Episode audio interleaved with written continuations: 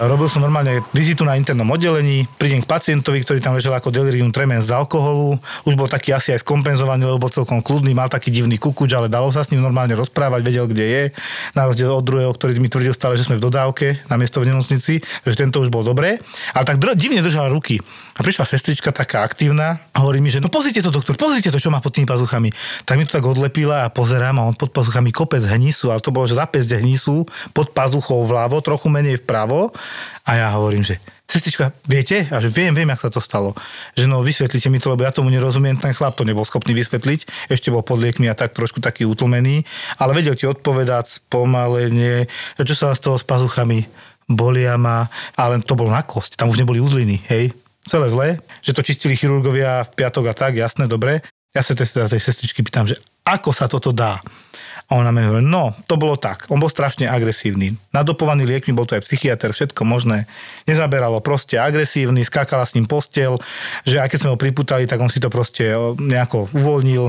Už sme boli zúfali, tak som dali také popruhy, ktoré boli viac menej ho držali cez pazuchy, lebo že proste bol agresívny, on by ich aj ubil. Dostával infúzie, liečbu, neviem, čo teraz už je dobrý, už nebol ani priputaný v pohode, ale teda, že jak bol tak agresívny ten 1-2 dní, tak on, jak sa tam strašne mykala bojoval s tým, tak si zarezával stále a hlbšie a hlbšie do tých pazúch, cez tie popruhy. Proste to fungovalo ako keby lano a dereš si ho cez ruku, cez, cez pazuchu v podstate. A končilo to tak, že proste napriek tomu, že tam dávali mu tam proste vatu, niečo, čo by to ako zabránilo, on to vždy pretrhol jak sa tam bránil a bojoval s nimi a že to bolo ťažké s ním vôbec manipulovať. Tak sa bránil akémukoľvek dotyku všetkému. Po dvoch, troch dňoch ho z toho mohli dať dole konečne a proste dospelo to do takého, že to má tam celé zapálené, hny sa mu to tam, ja som tam nevidel ani uzliny poriadne, to bolo normálne až na chrupavku. No strašné, akože hovorím, toto som ešte nevidel. Videl som konečne prvýkrát skoro odrezané horné končatiny. A princípe to urobil sám, lebo nevedel kľudne ležať. Možno toto nevidíme niekedy, že to delirium nie je len to, že tak má delirium, ale zvládnuť to delirium je strašne náročné. A to nehovoríme len teraz o alkoholovom delirium, lebo tak, tak to poznáme všetci, že alkoholové delirium, ale často hovoríme, že aj pacienti dementní starí majú tzv. delirium. Tá nespolupráca, to je hrozné. Lebo ty tam máš dve, tri sestry a teraz čo? Keď tam máš tri delíria, tak má stať pri ňom celý deň, to sa nedá. Takže musíš nejako prichytiť, on ti nespolupracuje, rozoberá postel, potom len tak uviažeš, tak si urobí toto a odreže si spomaly ruky, lebo s tebou bojuje. Vieš, on sa to fakt chová ako lano, ktoré ti reže cez ruku. Mm, je. Takže takto sa k tomu tento chlap dopracoval. Chvála Bohu, akože ostatné už bolo dobré, tak som hovoril, že no nič, dáme opakovanie chirurgické, čistiť to, ošetrovať to a teraz ale to hojenie. Všetci veľmi dobre viete, ako sa zle hojí rana medzi prstami. Zažili ste to každý, že to tam pukne napríklad teraz nie a nie sa zahojiť. A čo taká pazucha? Obrovská plocha, hej, lebo to je obrovská regio, axile, to je obrovské. Teraz podľa mňa on by to mal mať ako keby ruky za hlavou, ja keď si na pláži a tak by si to mal hojiť, lebo on to nemôže mať spojené, lebo sa mu to tam zrastie a ich nezdvihne. Ako to smejeme sa, ale to je sranda toto. A to máš ako v lete, keď menej operujú, lebo sa ťažšie hoja rany, čiže toto a, a je leto, ešte, presne. Ešte, to on sa ešte bude trápiť. On si ešte užije a to len za sprostý alkohol. Nahliadni do hlbín mysle Vladimíra Putina. Ak som sa niečo z tej knihy naučil, tak to je to, že keď Putin niečo hovorí, netreba mu veriť.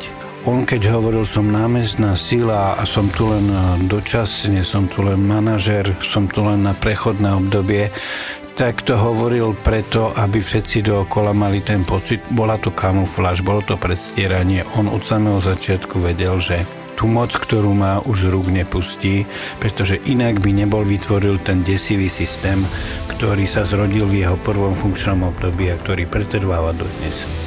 Knižný kompas je podcast vydavateľstva IKAR, v ktorom sú pravidelné rozhovory zo zákulisia kníh, ale aj knižné typy. Už sa ti nestane, že nebudeš mať čo čítať, pretože podcast Knižný kompas ťa bude pravidelne brať do sveta kníh. Odkaz na podcast Knižný kompas nájdeš v popise epizódy.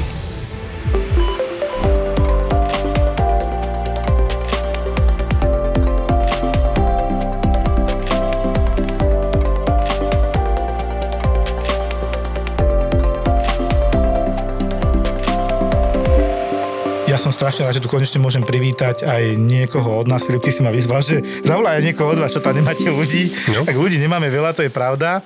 Tak som si zo pár tak ako vytipoval, tak tu veľmi rád môžem alebo aj som rád, že môžem privítať Andreasa Biteru, nášho sanitára z urgentného príjmu v Galante. Ahoj. Zdravím, ahojte. Čau, čau.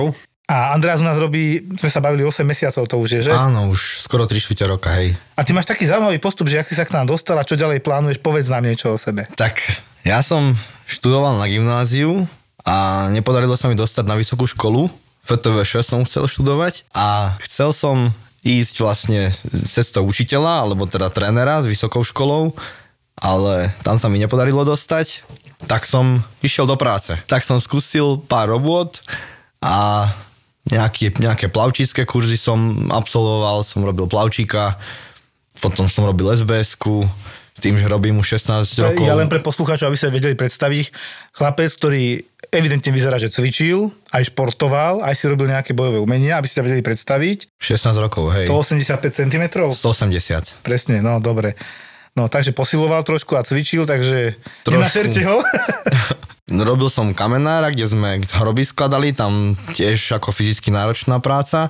Tie niektoré 300-400 kilové kamene, kde 8-10 chlapov musí ísť a zdvíhať jednoducho. Potom studniarské práce, vrtanie studní som pracoval. Zakotvil si u nás. Som si zlomil prsty na ľavej ruke. Som si dolámal prsty tým, že mi padla vlastne tyčka 100 kilová na tie prsty a som si ich dolámal a že čo ďalej, lebo však nechcem si zase chlapcom podrezávalo aj prsty, aj, aj na už nohách, tam mali aj na rukách. prsty niektorí a videl si... To im hneď im to to je za- oceklo, to jak padla kalovka, hneď im ocekla, tam železo medzi železo. A to je sek čist, To je- čistá rana. No. Čiže videl si úrazy u tých ostatných, že tak nechce skončiť. Nechcel som mať každým rokom o dva prsty menej, tak som vlastne vymenil prácu, už som si svoje dolámal, už to bolo tak na mále, že aj ja som skoro neprišiel, tak som skúsil niečo iné. Že mám skúsiť teda sanitára. Kto ti to povedal, že má skúsiť sanitára? Mama? A Keďže viem, že mi mama je hovorila sestra. Už, mama mi to hovorila už dávnejšie, že mám, mám to vyskúšať, ale nechcel som vtedy, som radšej ako fyzickú, takú viac chlapskú robotu chcel, tam sa dá aj ako o pár stoviek lepšie zarobiť ako u sanitárov, hej. Mm.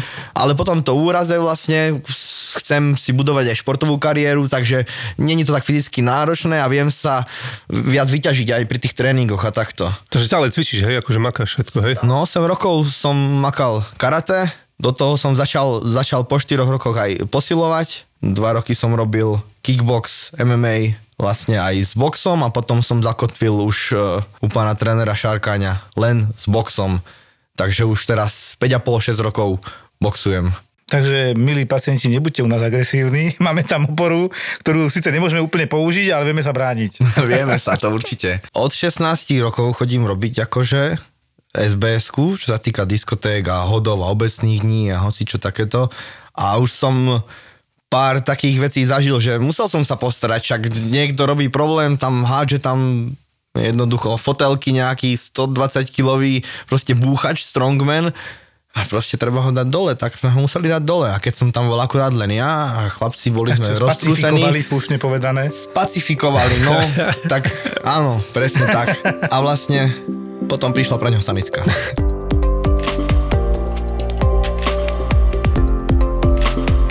Ty už si aj resuscitoval? Áno, dvakrát. Tak sa pochvál. Mali sme prípad, babičku, ktorá nám začala srdcovo zlyhávať a vlastne hneď sme museli zavolať aristov, doktorky, sestričky, všetkých a začali sme masírovať srdce. Ako ty si začal. Uh, nie, kolega začal, sanitár, masírovať srdce, potom sme sa vystriedali. Celkom dobre nám to išlo, obom, aj sme ju na chvíľku nahodili, akože späť, bola tepovo ako v poriadku. Že nakopli ste ju, hej, chápem, masírovaním srdca. Ale ona mala viac diagnóz, ona mala nejakých 7 diagnóz, pani stará bola už ako tiež veľmi, Čiže takže... taká 80-90 ročná, hej. No, už skoro 90 mala, hej. Mm-hmm. Ale už sa nepodarilo nám zachrániť jej život, na nešťastie teda. Ale druhý prípad, ten bol zaujímavejší. Vtedy nám priviezli, si predstavte, bezdomovca, takéto teplá, 40 to bolo teraz nedávno, asi mesiac, mesiac a pol Čo budete 38-40? To. 38-40, našli ho v, na nejakej záhradke, kde, kde prenocovával alebo býval v nejakej plechovej šope, mm-hmm. alebo takej búdke plechovej, čo zvyknú byť tie chatky, ale väčšinou z dreva sú na záhradkách, čo si tam babky schovajú ríle a, a motiky a tieto veci. Áno. Ale to bolo celé z plechu, došli tam, nahlásili ho, zavolali sanitku, že majú prísť, pretože je tam v bezvedomí človek. Prišla záchranka, vnútri bol teplomer, ktorý ukazoval 50 stupňov. Pán mal 40,5 stupňa, Dobre prehriatý bol, no. extrémne. E, ako náhle ho priniesli, padol do komy na urgente. Uh-huh. Tak vlastne doniesli sme všetky tie prístroje, ktoré ho museli zmerať. A monitoring, klasika. Áno, Čiže dojdu áno. sestričky, lekári, na, napojíme ho na oximeter, premeráme tlak, dáme mu štuple, ktoré merajú EKG, aby bol monitorovaný, či dýcha, či má puls a tak ďalej. Je síce v kome a treba teraz hľadať, hľadať príčinu komy, takže... Takže pani doktorka nám vypísala CT mozgu, áno, že či to, či to je od úpalu, či to je od pádu, alebo z čoho to vlastne je. Išli sme si na CT, dali sme ho na izbu a išiel som sa umyť, odezinfikovať, lebo však pán bol bezdomovec, takže hygiena nebola nejaká prvoradá tam. Aj voňal, čo? Voňou by som to nenazval, hej. No. A išiel som sa na ňo pozrieť, teda, že v akom je stave a už sa nadýchoval len takých každých 15 sekúnd. Jak som, takže ja som tam bol vlastne pol minúty nad ním, on sa nadýchol dvakrát. Tak som hneď zavolal sestričky, doktorky, hneď sa volal Náro a zlyhával nám. Tak To sa volá, začali, apnoické pauzy, to je predsmrtný stav v podstate. Pokračuj. pani doktorka dávala masáž srdca a už som videl, že jednoducho, že červená sa, potí sa, všetko teplo bolo, však vonku 40 hej. A som sa jej opýtal, že či ju môže vymeniť. A predstavte si, uh, jak som začal masírovať, tak uh, do minúty alebo do minúty a pol mi naskočil. Proste normálne mu naskočil puls, tebová frekvencia, všetko tak, ako má byť, proste on ožil. Aký to bol pocit? Ty kokso. Ja som sa cítil vtedy v tom momente ako boh. Chápem. Ako tu máš život a choď. To sa nedá takto slovami opísať, že čo som zažil v tom momente, že to bolo niečo úžasné. Jako fakt takto, ako nemám vyštudované, hej, čo sa týka nemocnice, ani sestru, pravda, že som zapísaný, od septembra idem. Ty si už zapísaný, že ideš na uh, strednú školu zdravotnú. Áno. On naskočil. On naskočil. Vydr- vydržalo to. Vydržal ten pocit, alebo vydržal ten pacient? Vydržal Aj, aj, ne? ten pacient chvíľu, vlastne potom ma prestrelala znova doktorka a verte, neverte, ona začala pumpovať a on začal znova zlyhávať. Ja som prišiel znova na rad a mne sa to podarilo od znova. On zase začal chytať tú Možno, dobrú že frekvenciu. tlačil, že je silnejší, tak môže byť, že mal lepšiu to kompresiu hrudníka. správnejšie. Akože aj moja prvá resuscitácia určite nebola 100%, preto to treba cvičiť, preto o tom všade hovoríme, preto o tom sú na YouTube zvukové nahrávky a filmy a takéto. To je strašne dôležité. A niekedy niekto má tú schopnosť, možno, že aj ty si mal, že tá zručnosť je ako keby daná, jak keď niekto chytí tenisovú raketu, zrazu mu to ide a drží ju prvýkrát. Proste sú takí ľudia. A ti išlo. To zase ja som len povedal, že som sa cítil jak boh a nie, že som, počkaj, toto nepreháňajme zase. To podľa mňa skôr aké, ako šťastie, ale hneď dvakrát za sebou, že to bolo fakt také, že wow, ty kokso, však ja sem tu pani doktorku aj nepustím už. Rozumiete, že, že však mi ho pokazí. Ja som si ho tu vypiplal, Ja to- vystlačal. ja- áno. Ale je to aj tak výborný pocit v tej chvíli. Fo, hovorím, ja keby to mám povedať slovami, tak tu kričím od radosti, ale to taký moment, že toto ja, A chápeš, z tej rovnej čiary zrazu tam vidíš tie zrazu na to EKG. išlo, zrazu to a všetci vytešení, ešte aj celá tá miestnosť, ako že, Že jo. že ako nie, že je Andreas teraz, fú, aký si dobrý, ale že, že super, že naskočil a vedel som, že všetci sa tešia tomu, že super, že naskočil, ale ja som sa tešil tomu, že ja som to bol, ktorý ho dal A naspäť. dvakrát sa ti zadarilo, presne A tak. dvakrát sa mi zadarilo a hovorím, ja som ich chcel posadiť až všetkých preč, však ja ho tu porobím, ja ho okúpem, ale pošlem ho domov. On bol neustále v kome, ale vlastne my sme to srdiečkom upravovali, takže Na monitori si videl, že má akciu a za- začína áno, dýchať a tak dovtedy ďalej. prišla akože aristka, Prebrala to, podala mu lieky, podala mu adrenalín, asi ho zaintubovali. Áno, a ešte sme sa na ňom párkrát vystriedali, ale potom sa nám už bol na také vysoké teploty, aj tá kóma do toho nepodarilo sa nám ho zachrániť, bohužiaľ. Čiže nejaký čas žil a potom ale to nezvládol nakoniec, hej. Hej. Každé leto je to o tom istom. Kúpanie, bazény, špliechanie do očí. A ty si musíš dávať pozor, aby sa ti z oka nevyplavila šošovka. No čo je toto za leto? Čo je toto za leto? Máme pre vás riešenie. Bezdotykovú laserovú operáciu Smart Surface. Jedná sa o bezkontaktnú metódu bez rezu do oka, kedy aj po tomto zákroku budeš môcť vykonávať všetky športy, na ktoré si zvyknutý. O tom, že sa naozaj nemáš čoho báť, hovoriť nemusím. Pretože Excimer je už na Slovensku vyše 29 rokov a profesionálny špičkový tím zoperoval najviac klientov v strednej Európe. Ak ťa ani toto nepresvedčilo, tak ver, že v máš doživotnú záruku na laserový zákrok, vďaka ktorej za ďalšie dokorekcie nič neplatíš. Všetky informácie sú na excimer.sk a s kódom ZAPO250 si uplatníš 250 eurovú zľavu na zákrok. Teraz dosť veľa takých extrémnych prípadov chodí, lebo tiež mi došiel pacient, myslím, že sanitko od obvodnej, že taký krvácavý stav, chvíľku som, že krvácavý stav ku nám, a že on bere varfarín, že nech to teda pozrieme, že tam bude zrejme problém a ešte mu niekto nejak poradil, ja už neviem, či nie aj zo záchranky, bohužiaľ, že jeho bolela chrbtica. To bol pacient na varfarine, ktorý je teda silný liek na riedenie krvi, myslím, že pre arytmiu, fibriláciu predsiení ale on mal hlavný problém, on strašne riešil, že ho hrozne boli chrbát, vystrelil mu to do nohy ako platničku, hej, chytenú, keď máš herniu disku a radikulopatiu a tieto problémy mal on akože v jeho hlave hlavné. A to, že keď sa len na mňa usmial, ako mu krváca z ďasien, ale je to z neho, to až tak neriešil. Lebo ako že vyplastie jazyk, ale ja som videl len krv. No a modriny mám po tele, a to že nie, že modriny, lebo skoro celý modrý. Ja som hľadal, že kde má svetlé miesta na koži. Proste on lial, to všetko, všetko Jediné, čo nelial, čo som bol rád, že moč mal čistý mm-hmm. a do stojice ešte v tej chvíli nemal čiernu stolicu, on na druhý deň určite by mal, lebo poprhlta, hej toto zakrvácané z tých ďasien. Tak ja už som tak tušil, že toho varfarinu niekto užil asi viac omylom alebo čo. Nevedel som si to presne vysvetliť, čo on porobil, ale do toho si ešte dal tri flektory, to je liek od bolesti a tiež môže zvyšovať krvácanie. Čiže on si tam nakopil lieky týmto spôsobom a už teraz mi volajú z lábáku, že Pán doktor, chceli by sme nový odber na zrážanie. Prečo chcete nový odber? Ale tam vychádzajú nejaké také nezmysly, to nemôže byť pravda. No môže, on má veľmi zlý stav aj na vonok, že krváca zo všetkých otvorov. To vážne? Že no? Tak mi povedzte aké. A máme, že INR, hej. Medzinárodne uznávaná, racionalizovaná hodnota e, zrážania krvi. Čiže INR je parameter zrážania. Čím vyššie číslo, tým viac budeš krvácať, čím nižšie, tým lepšia. Máš normálny stav. Pacienti, ktorí majú varfarin, by mali mať toto číslo medzi 2-3. No a tento pán, ktorý má mať medzi 2-3 a normálne máme mať teda 1, niečo, tak on mal, že viac ako 15 a už sa to nedá zmerať. Tak to im tam vyšlo a preto chceli nový odber, že to je blbosť, to neexistuje. Mm-hmm. On to bola pravda. Už len keď si na ňo pozrel, tak to by sedelo. A dali ste opakovaný odber potom? Myslím, že sme dávali potom opakovaný. Ja som mal hneď podal liečbu, hej. Mm-hmm. Som mm-hmm. pán Bakanavič všetko dostal.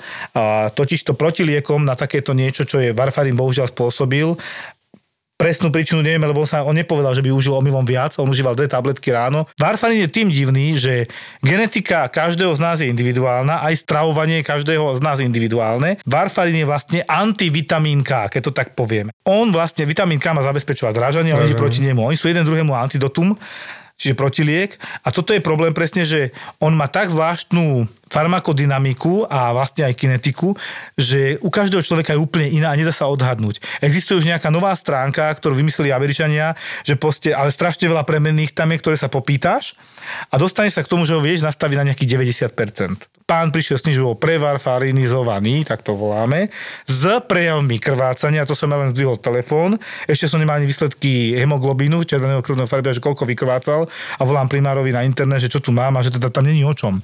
Lebo nie je problém, keď máš zlé výsledky, ale nič ti není. Problém je, keď máš zlé výsledky zrážania krvi a krvácaš. Potom musíš zastaviť, on zomre inak. Čiže ono stáhne u mňa lieky a on už o dva dní sa mi zdá, že má úplne normálne INR. Lebo ten vitamín K to úplne zablokuje, tú varfarinovú cestu, hej. No a chvála Bohu, ja som sa strašne tešil, keď som zavolal o dva dní, že ak sa má dobre, nekrváca a je možné, že už to má úplne normálne. No áno, len ten vitamín K zabera až okolo 24 hodín to trvá, kým úplne zabere.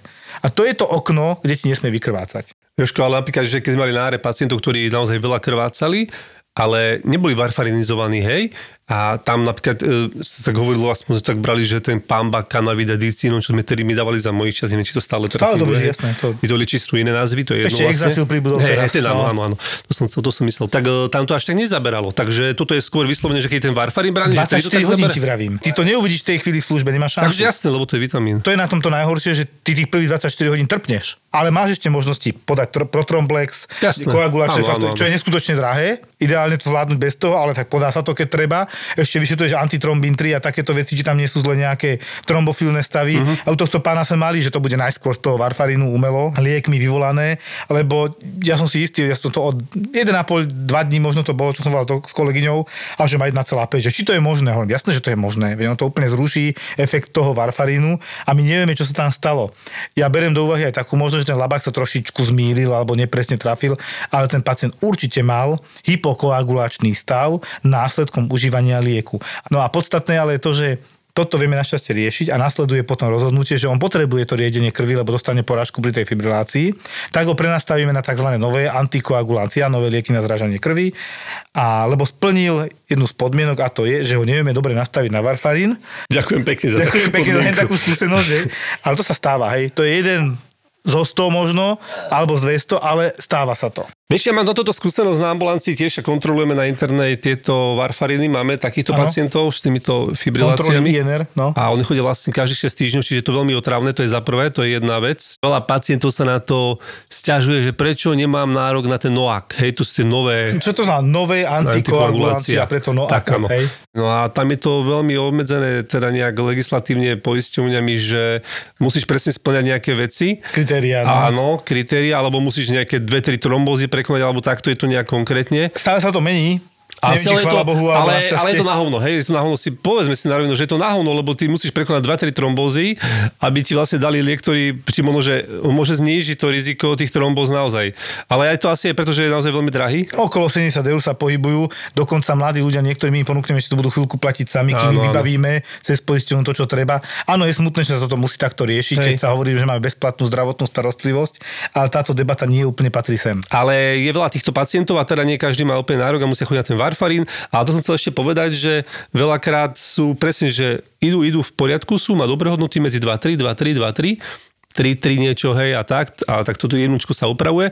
A občas vyletí, že príde až 6. Vieš, a proste, a už nič som nezmenil, že už 2-3 roky to berie. že to má tak neskutočne Áno, komplikovaný metabolizmus, že to, ten varfarín má svoje výhody, a má svoje nevýhody. Ja obdivujem A- Američana, či kto to bol, čo vymyslel tú tabulku, čo my vyplňame.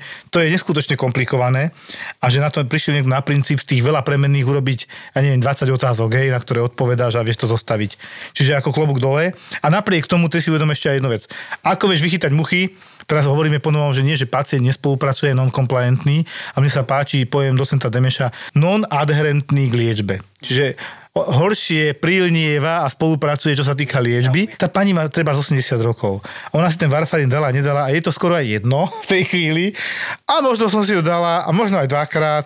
Toto je problém niekedy aj v tomto a toto nevieš zistiť. To nevieš, tento pán jasné, prísal, jasné. že on si ho dal tak, ako treba. Ale či to tak naozaj bolo? To by si naozaj ako house museli ísť domov, spočítať tabletky, ako to bolo, aby si možno na to prišiel. Tento pán bol vynimočný, lebo väčšinou sa to prejaví melenou, čiernou stolicou, mm. hej. Nezlaknúca, ľudia čierna stolica, to znamená, že väčšinou to je natrávená krv do žalúdka, ale už boli aj také prípady, že veľa cvikle zjedli, alebo veľa červeného vína a nazvali to, že už krvácajú, hej, ale nič im nebolo. Nemali bušenie srdca, nezadýchávali sa a tak ďalej. K Warfardu mám ešte jednu príhodu z ambulancie, tam prišiel jeden pacient, bol v čakárni, bol to nový pacient a už keď som videl, tak videl som, že nový, že to není náš, náš pacient, že to bude asi nejaká novinka, teda áno, dobre. Tak som sa ho k nemu posadil a vyspovedal som, že pane, čo potrebujete? Nehovoril nič. Hovorila aj jeho manželka, on bol počujem úplne roztrasený, že on takto zošedivel z mesiaca na mesiac, že dúfam, že nie kvôli tomu sem ku nám na internu. Že nie, nie, nie, nie, nie, prepačte, som zle začala a že no, viete čo, on prekonal embóliu. Aha, emboliu. A prečo? No, dostal predtým COVID a že pri lekári to pripisujú, že k tomu. To akože sme poliečili, no a už sme chceli ísť akože na ambulanciu, ale dostal COVID a potom dostal druhú emboliu. Po každom covide embolium. Počúvaj ma, normálne po, po, dve embolky, dva covidy v priebehu asi, neviem, 4 mesiacov alebo troch. No ten pán sa úplne triasol, ten bol zosypaný, proste odpálený. Bol u nás na Varfarine. A teda kontrolovali sme presne tieto hladinky. A teraz najnovšie pred dovolenkou došiel jedného dňa, že mal prísť o týždeň neskôr. A v podstate došiel o týždeň skôr, že viete čo, že krvácam aj zo stolice, aj stolicu, mám tam krv, príjme si, vidím a toto, tamto aj vyplúvam, aj z nosa mi ide väčšie, mm. aj, ono, ja som videl som aj na očiach, oči, oči mal tiež bielka také, hej, také, Nakrovátané trošku, no. áno, áno, chytené. No, tak sme to tiež museli upraviť a v podstate on 5 mesiacov fičal, Vy ste ho neposlali do nemocnice? nebolo, nebolo to také vážne, nebolo to až také krvácanie. Že má dobrý hemoglobín a tak ďalej. Takto, te, zobrali sme mu ráno krv a hneď na obe sme mu e, referovali výsledky s tým, že nebolo to až také zlé, bolo to nejakých 5, hej, tá norma a dali sme si ešte na kontrolu proste na ďalší deň Ja, a nie, tak. nie o to, lebo akože ja nie vzlom, ale ja, väčšina aj internistov sa pokaká a pošlú to na Mhm. Nie, príjem, nie, aby nie, sa nie. kryli. Hej, Hej. hej, hej. Pritom sa dá presne ako toto nastaviť, znižiť dávku, po prípade aj kľudne podať jednu kvapku, pár kvapiek vitamínu K a znižiť to Mhm. a odsledovať to krvácanie zavolá si ho o 3 dní, lebo však potrebuješ vedieť ako odozvu a porieši si to sama. A to málo kto dneska takto urobí. Hej, tak my sme tak urobili, doktorku. tak dobre, no som sa zlako, že sme urobili niečo zlé, ale však doktorka vie, ona je šikovná celkom, takže my to odsledovali, upravili a potom aj tak sa tomu to už o nejaký mesiac vyhadzovalo a nejak sa už ďalší, ďalší postup tam bol. No nie je ťažké nastaviť na varfarín pacienta, Áno. súhlasím. Len bol ťažké. takýto prípad presne čerstvý, inak ten pán akože vravím, že bol tedy zosypaný, potom bol teda liečený preventívne, hej, tým farfarínom a všetko. A už keď sa vrátil teraz po pol roku, naozaj už iný človek, teraz šediny mu už ostali bohužiaľ, ale už tak motorkár, hej, mal nejakú prilbičku, už taký... Už sa vracal naspäť, hej. Už sa vracal do, Do života, no, no, no. Esíčka, koky alebo derby. To je moje detstvo. Ak som aj teba preniesol späť do detstva, poteším ťa. Opavia pre nás prináša ďalšie chutné novinky. Spekulky. Spekulky. Lahodné a dokonale chrumkavé škoricové sušienky, ktoré potešia každého milovníka sladkého. Ak si naopak fanúšikom oplátok, opavia kapučino oplátky s chuťou kávy, trochou vanilky a kaká, je tá pravá šmakocinka pre teba.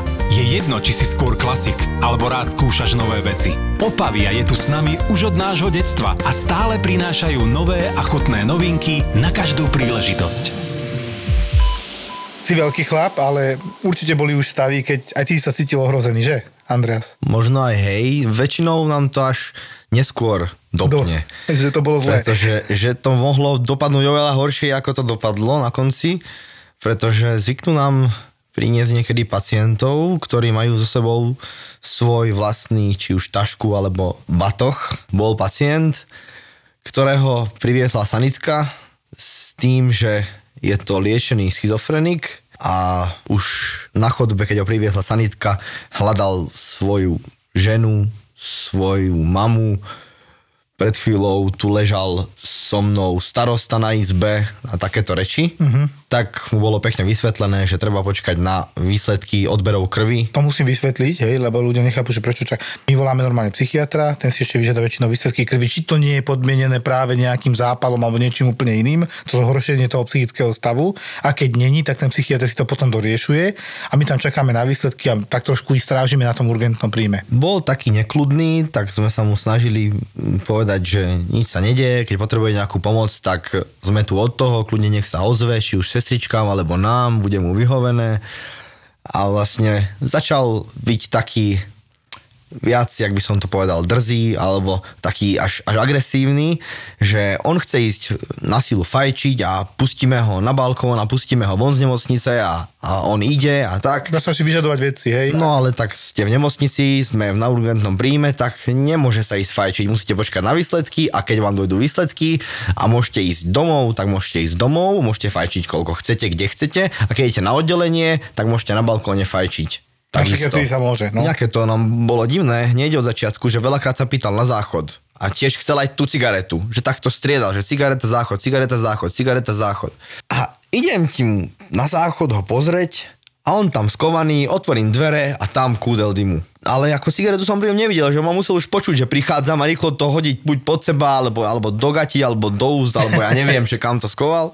Hneď som ho s prepáčením sprdol, že jednoducho toto sa nerobí, že sú tu aj iní pacienti, ktorí potrebujú ako pomôcť a cigaretový dym nerobí dobre na zdravie človeku, hej, tak nech to jednoducho s týmto prestane a keď mu, nech, reš, nech rešpektuje to, že nemôže si zapáliť na urgentnom príjme, tak bol ešte viac agresívny, že on, on ale chce a tak. Už bol taký, že aj trošku dobytky chceli ísť, čo? No, nechcel ako ísť do bitky, ale už som videl na ňom, že už ho chytajú tie raple schizofrenické, to sa mu otvárajú tak oči do korán, mu vypadávajú skoro ako z miest a proste taký napínal si ruky, ako nešiel, že by nás drgol, alebo tak to nebol, že ako fyzický kontakt. Tak potom sme išli za doktorom, či ho môžeme pripútať ako o postel, lebo fajčí a vyvádza a vlastne sme ho spútali, aj sme ho chvíľku cez balkón, sme sa sem tam prešli každých 20 minút ho pozrieť, či ako je pokojný, kľudný, lebo tak máme tam dlhý balkón a vieme sa popozerať. Keď Áno, máme áno. takýchto pacientov,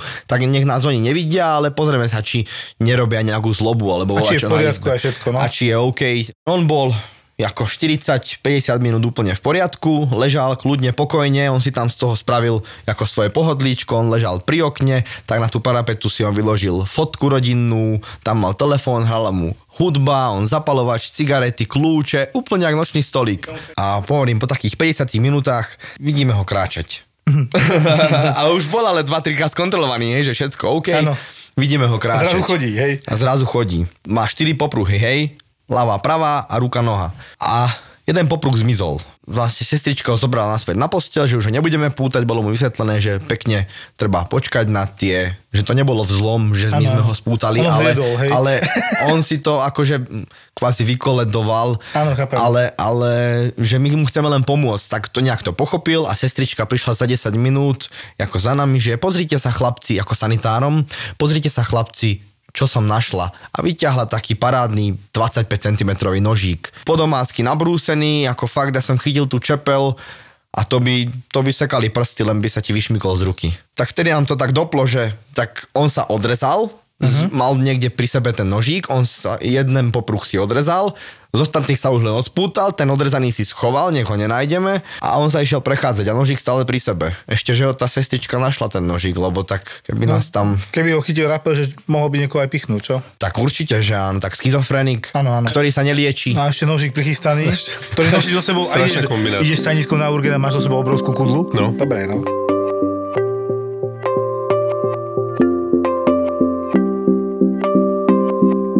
Akože, ja neviem, kde bereme týchto ľudí. Ja som nazval, že blátnik toho pána, lebo som ho nevedel inak nazvať. Nie, to bolo minulý piatok ešte. Blátnik som nazval nie preto, že vyzeral ako kúsok auta, ale kvôli tomu, že bol celý od blata. To bol bezdomovec, tak ho aj doviezli, ktorý sa okúpal u nás tam v Neboj sa, tak sa volá jedna dedina tam, že Neboj sa, tak on sa nebál a okúpal sa v močarisku. Lenže o 6 ráno, a to teraz nebolo až tak teplo pred pár dňami, že bolo 13-12 stupňov, on bol aj podchladený a on došiel a okúpal sa teda, ale napriek tomu, že sa okúpal, on vôbec nebol čistý, ale on bol celý od blata v rámci toho močariska. A teraz vyšli výsledky zdvíhanie obličiek, pečen zlá, zápal, no pre všetko zlé na príjem, hej. Boli tam chalani sanitári, takže na nich kúkam, že chalani, je mi to ľúto a budeme ho musieť umyť. A však on sa mal bol umyť, hovorím, áno, chod sa na ňo pozrieť. Ešte má na sebe už zaschýňajúce to blato, a také tie puklinky, a keď máš hmm. uh, proste poliaté a, a predtým to bolo strašne suché, tak puklín na zemi. On to mal normálne na tvári. že no, tak, aby som mu videl do tváre, lebo ja neviem ani, jak vyzerá, hej. Potom ho umýli, aha, človek, hej. Ja som ho umýval, vtedy to si pamätám. Si Sme ráno sme sa, sme sa pri tom stretli vtedy, keď ja som ho sprchoval, som mu dal aj šampón, všetko ešte ste ma upozorňovali, že teplou vodou, lebo je podchladený, tak som mu nastavil takú príjemnú vlažnú sprchu, ako na wellnesse. Potom som ho videl hore, tak už potom na internom, teda Ja som ho bral aj na príjem, áno. No, no, no, a mu hovorím, no čo už lepšie? A hovorím, jak ste sa tam dostali, že do neboj sa, lebo ja tu čítam, že vy ste z Lohovca. A to je dobrých 50 kilometrov. A on tak chvíľku na mňa pozeral, rozmýšľal, som normálne zablúdil. Ale on 50 aj, on aj keď sa s lekárom ako prvýkrát rozpráva, neviem, či to bolo s tebou, tak on e, mal nejakých 49 rokov, alebo 53 a vlastne jeho ako kvázi výpoveď na tom urgente bola, že mám 18 rokov a kúpal som sa s kamarátmi a boli sme tam všetci spolu. Aj tu na izbe bol jeden z tých kamarátov so mnou mm. na pohotovosti. Proste bol úplne mimo. Tiež nejaké delirium alebo schizofrénia alebo voláky problém Ako tam jeho bol menší, no. psychiatr, kolegyňa na urgente, ja som bol na iske vtedy v službe. Však ja som mu hľadal aj nové gate, dostal pekné, akože rifle som mu našiel aj tričko, takže není problém, máme tam takýchto Inak ako to ma, šaty. toto treba povedať, čo sme na Antolskej robili, že hovorili, prišli tak normálne, to sa nedalo proste použiť, to bol to máš ak zamrznuté gate, potom to, to blato na tých starých gaťoch, lebo on sa tam hodil celý, aký bol. Tých, tých kamarátov nikto nenašiel, tak neviem, kde ich videl. Ty Aj vedľa seba na izbe ich videl, takže o tom nie A tam asi, asi bolo bol... tiež nejaké delírko No. trošku. Hej. Lebo on mi potom hore sa priznal, že on sa rozviedol a že údajne ho žena pripravila o dom. Potom zase rozprával, že nie, on tam ešte býva a potom teda trošku popili niekde s niekým a ocitol sa v neboj sa, nebal sa teda. Ale potom už bol akože celkom dobrý a výsledky sa mu zlepšovali a on dokonca momentálne myslím, že sme ho prekladali do Trnavy a odtiaľ už pôjde ako domov, hej, že tam porieši sociálna sestra. Zlyhávanie obličiek tam bolo a Áno. ešte alkoholizmus. Áno, pamätám si. Áno. Ale kde to bereme? Ja som si myslel, že V keď močariskách. prídem z Bratislavy, kde ich bolo strašne veľa, do Galanty, do menšieho mesta, že ich toľko nebude, ale moc sa toho nezmenilo, musím Ja povedať. som sa chcel na to od teba opýtať, že ako to cítiš. takto. Lebo akože ani na Antolske si nepamätám, že až takto tie bezdiaci boli, smradlaví všetko, tí bezdomovci, hej, boli, Z Draždiaku chodili zase? chodili, ale tam sa vedeli aj predtým veľakrát umyť v tom jazere, to som Čistejšie to tam je, no.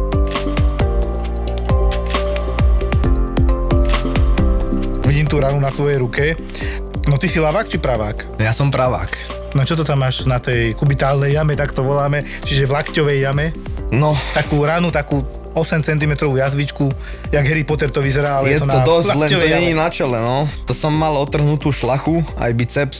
A to bolo mojou nerozvážnosťou, lebo som bol mladý a sprostý, ako sa zvykne hovoriť. Hej, mal som 19 rokov a vlastne sme sa stále hecovali s chlapcami, že kto vytlačí viac a toto, hento, tamto. posilka, hej? A v posilovni sme akože cvičili stále väčšie, väčšie váhy, tak v 19 rokoch som ako vytlačil 200 kg, ako na bench press, aj, aj na drep, aj všetky tieto základné cviky som mal cez 200 kg a tam som si potrhal šlachy. Vlastne natrhal som si poškodil, chronické poškodenie. Toto sa mi neotrhlo, ale zostalo mi to. A ja, ak som boxoval, robil aj tie bojové športy, aj to MMA, aj ten kickbox a to všetko, dlhé roky, roky, roky prešli. Odtedy prešlo, mm-hmm. hej, 7 rokov. A teda pri jednom nešťastnom sparingu, týždeň pred zápasom, ktorý som mal mať, tak sme sparovali, už to bolo v plnom prúde, kondícia už aj váha, všetko pripravené a už len fakt sme drtili tie sparingy, tak som udrel taký nepodarený jeden, no vlastne podarený zdvihák pravý, ale chalanisko mi to vykryl, Ale netrafil si ho, no. ale šupa jak zdela, Normálny zvuk? aj zvuk, to bolo ako, mal som už predtým natrhnutý prsný sval ľavý, ale akože len na nejakých 20-30% a to je keď trháš starú handru, suchú starú Áno, handru, áno. také niečo. A toto isté som mal aj v tej ruke, tak už som hneď vedel, že je zle a že je veľmi zle. Že súťaž nebude. V tom momente som vedel a strašné pálenie, to jak, jak keby si mi tam držal zapalovač. V tej lakťovej jame všetko si cítil. Všetko som cítil v tej laktovej, lakťovej jame, ale ja som robil váhu, ja som bol v termopradle, takže dlho, všetko dlhé, zakryté. Ja som to nevidel hneď, lebo som bol celý zahalený. Čiže ruptúra, alebo tá uh, utrhnutá šlacha bicepsu. Otrhnutá šlacha bicepsu a to poťal už aj sval, takže aj sval sa mi celý hore. otrhol a skočil mi hore. Ja som tam mal vlastne skoro kosť a ten celý biceps som mal ako pri ramene vlastne. Áno, áno, on ti to skočí hore, aby si to ľudia vedeli predstaviť.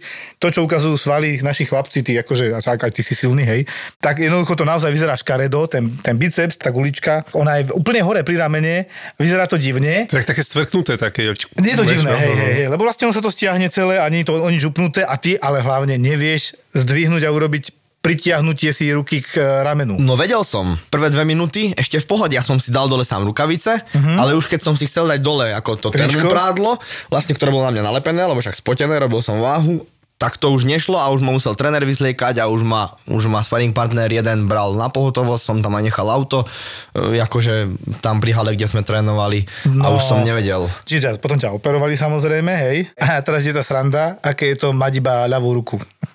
No, všetci si ro- zo mňa robili srandu, že ako si budem s prepáčením vytierať zadok, hej? Každý sa na tomto zabával.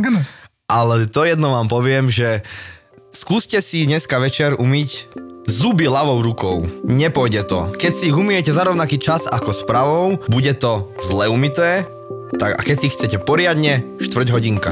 Minimálne. Mali nápad a víziu, odvahu a dobrý timing, ale niekedy potrebovali aj trochu šťastia a súhru okolností. Veľa ľudí vníma štart Dedosa až, až keď začali tancovať naše škrečky. Malo kto vie, že to je po 9 rokoch vlastne budovania biznisu. Je tu ďalší originál od ZAPO, podcast Mentalita Foundra. len founder CEO mohol urobiť to, čo on urobil teraz s Facebookom, s tým Meta a nikomu inom by to neprešlo. Tim Cook v Apple toto nemôže urobiť, lebo on nemá tú odvahu a nemá ani takú dôveru od shareholderov ako founder. Zakladatelia, foundry, ale aj biznisoví žoldnieri s mentalitou foundera. Ty nie si founder, ty si tiež akoby len zamestnanec alebo naherovaný profik. Musím sa zamyslieť nad tým, že si raz niečo vlastnom založiť, lebo ja som tu founders mentality vždycky, myslím si, že mal. Biznisové príbehy zakladateľov firiem, ktoré sa stali na Slovensku love brandom a dnes ich poznajú aj vo svete. Príbehy jednorožcov aj žralokov. Taká malá dušička, alebo skôr seba vedomo, že Akože mňa asi malú dušičku by nikto neuveril.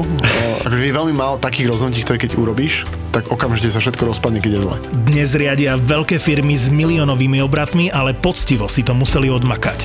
Viktor chce spoznať ich mentalitu. Mentalita foundera. stále ti niečo šrotuje mozog a proste rozmýšľaš nad všetkým. Jak vieš, cítim to z teba. V podcaste Mentalita foundera. ZAPO. ストは。